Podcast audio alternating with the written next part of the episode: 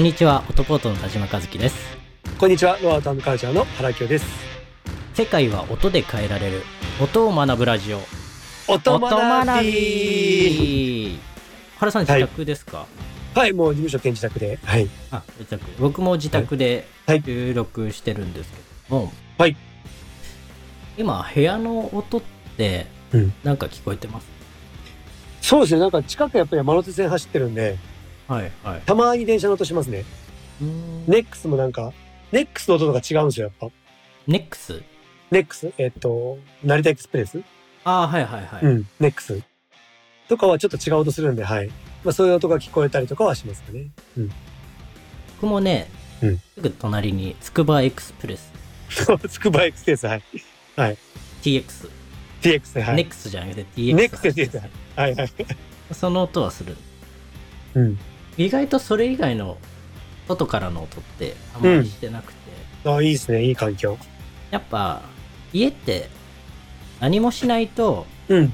結構静かだったりするのそうですよね。それ以外の、うん。でもずーっと静かな部屋でうん。生活してる人もうんあんまり少ないのかなと、うん。なんかみんな人為的にまあテレビとかつけると思うんでテレビの音とかはみんな結構出てくると思うんですけど、うん。それ以外の部屋の音作りみたいなのって、うん。みんなどうやってんのかなっていうのが気になってて。結構レベル高いですよね。やっぱでも部屋の、部屋を。音からまた作、ってる。うんまたちょっとマニアックな話になりますけど、ま まああ今回の、僕た僕たちらしいというか。はい。まあ今回のテーマは、お部屋の快適な音作りっていう、はい。ちょっとやってみたいと。面白いです。面白いです。もうこういうのが面白いです。普通、お部屋の快適な音作りって言ったら、あ、じゃあ、オーディオの話になると思うんですよ。はい。じゃあ、えーバングオルフェセンのいいスピーカーを入れようかとか、はい。そういう話になると思うんですけど、違いますからね、僕と田島さんは。そうですか。音環境なのんそういう話かなとちょっと思ってたんですけど、違う違う違う違う。もうそんな、あの、オーディオマニアの話じゃないんで。じゃないんではい。オーディオマニアは大事ですけど、す。はい。まあそれ以前になんかこう、鳴らす前の環境も大事かなと思っていて、はい、はい。まあそもそもやっぱり、あの、いろんな音が綺麗じゃないと、結構その、いい音で聞ける環境じゃないっていう、その、音がもともとうるさいところに、うんどんだけいい音響を持ってきても、はい。まあうるさいじゃないですか。はい。うん、で、音をじゃあ、音で消していこうってなると、音の音量を上げていくんですけど、はい。それでどんどんどんどんこう、えーきつくなっていくというか、うん。まあ一番いいのは環境のベースであって、すごいちっちゃな音なのによく聞こえる。はい。うん。まあこれがちょっとオーディオ的な話っていうか、その聞くリスニング環境の話なんですけど、はい。ちょっと僕今日お家の話ってお話があったんで、はいなんかこうさらにこうそこからこう行くと、声がちゃんとよく通る。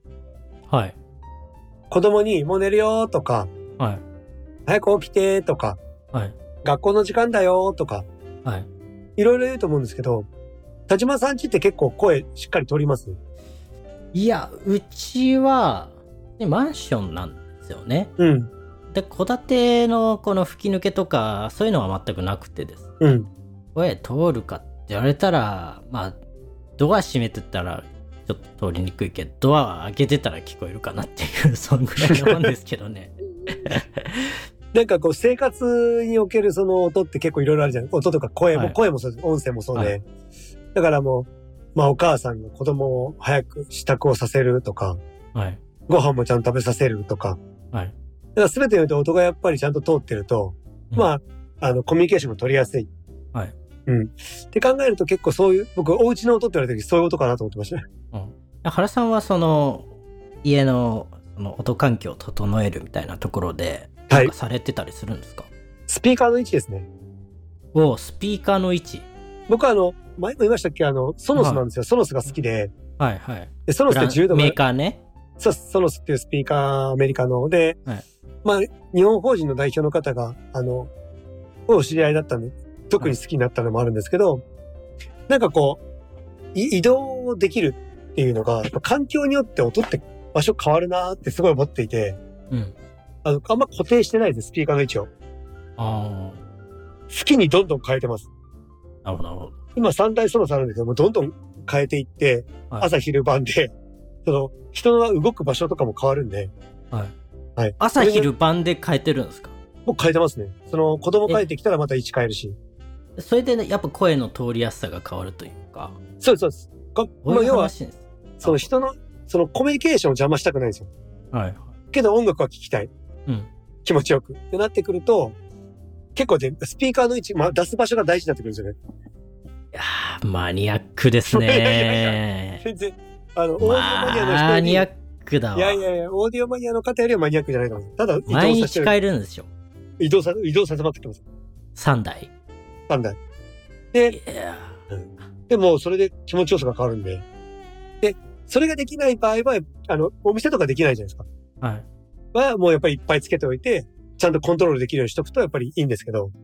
まあでもお店って動線決まってて、やっぱりこう、体験で席が決まってるんですけど、家ってもっと自由度が高い、はい。むちゃくちゃ移動するじゃないですか、子供とか。はい。なので、もう、その時のこう、スポットが変わるのも仕方がない話かなと思うんで、なるほど。はい。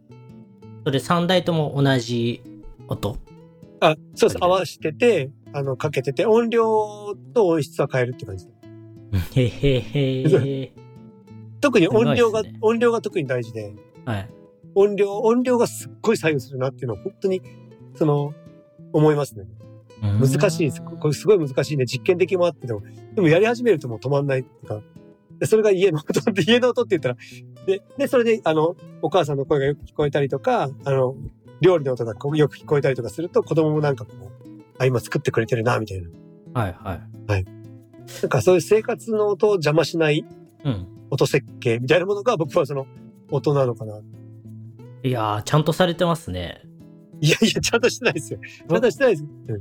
好きだからう。ちは、結構い今思い返すといいろいろありますね。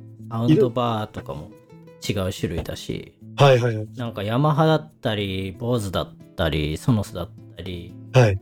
アマゾンのエコーショーだったり、はいはいはい。全部違うな、そういえば。風呂場はソノスなんですよ。風呂場そのスタですね。はい。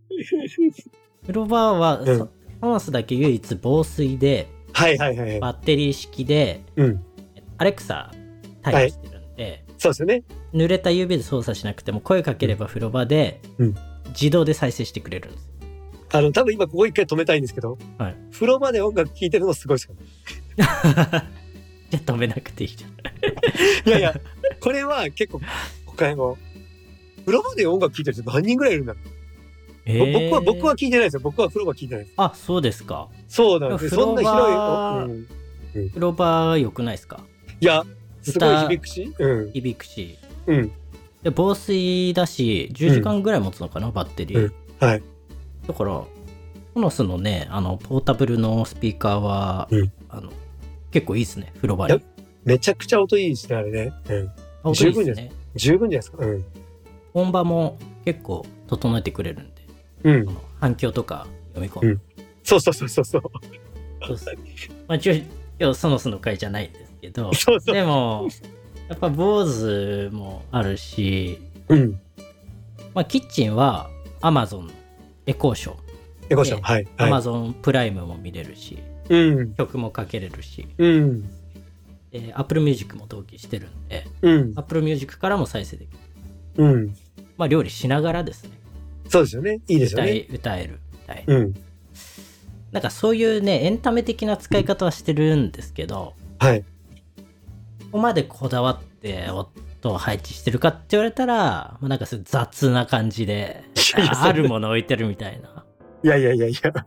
そんな感じですけど、やっぱり快適さはうん。上がってますね。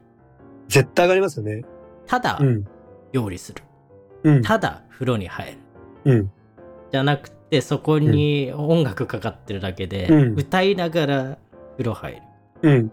歌いながら料理するみたいなやるだけで、なんか日常のクオリティオブライフが向上すると言いますか。いや、間違いない。いや、人生は映画みたいなもんだと思ってるので、うん。それにサントラは絶対つきもんだと思うんですよね。そうそう。それクリスマスだったらね、クリスマスの曲かければいいし。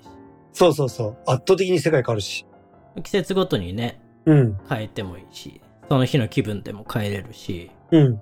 なんか、それはすごく音の部屋作りっていう意味では、うん。アレクサとかなんかそういうね、うん。あれがいいっすよね。声かけるだけで再生してくれる機能。本当に。うん。ただあれめっちゃいいっすね。いや、めっちゃいいです。でも僕なんかアレクサ、あの、声質が良くないのか、うん。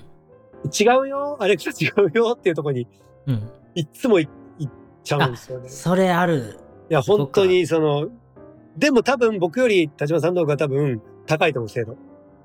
いや、どうなんすかね。インプットも悪いんかな、なんか。3日に1回ぐらいは言い合いになりますけどね。結構ア、レクサと。結構な頻度やねそれ、それじゃないみたいな。うん。とんでもないの出してくるから。面白い。でもね、まあその精度も上がってくればいいなと思いますし、やっぱその日常を彩る一個の要素としては、うん。あとはね、ね。すごく面白いですよね。いや、本当に面白いんですよね。なんかその、IoT で、はい。あの、お家全体にもインターネットが全て入ってしまって、例えばはい家離れててもはい。エアコンつけれたりとか、うん。まあ、するようになるじゃないですか。もう多分な,、はいなってるとこもあるかもしれないですけど、まあもうでもなってますよね。そうですよね。だから、はまだ僕そういう、こう、そんな素敵なお家に住んでないんであれなんですけど、うんまあ、そうなった時に、まあ、音環境、音とかも全部、まあそこでコントロールできる、まあ、アレクサにインプットしなくても、うん。あの、お家と喋れる時代が来る。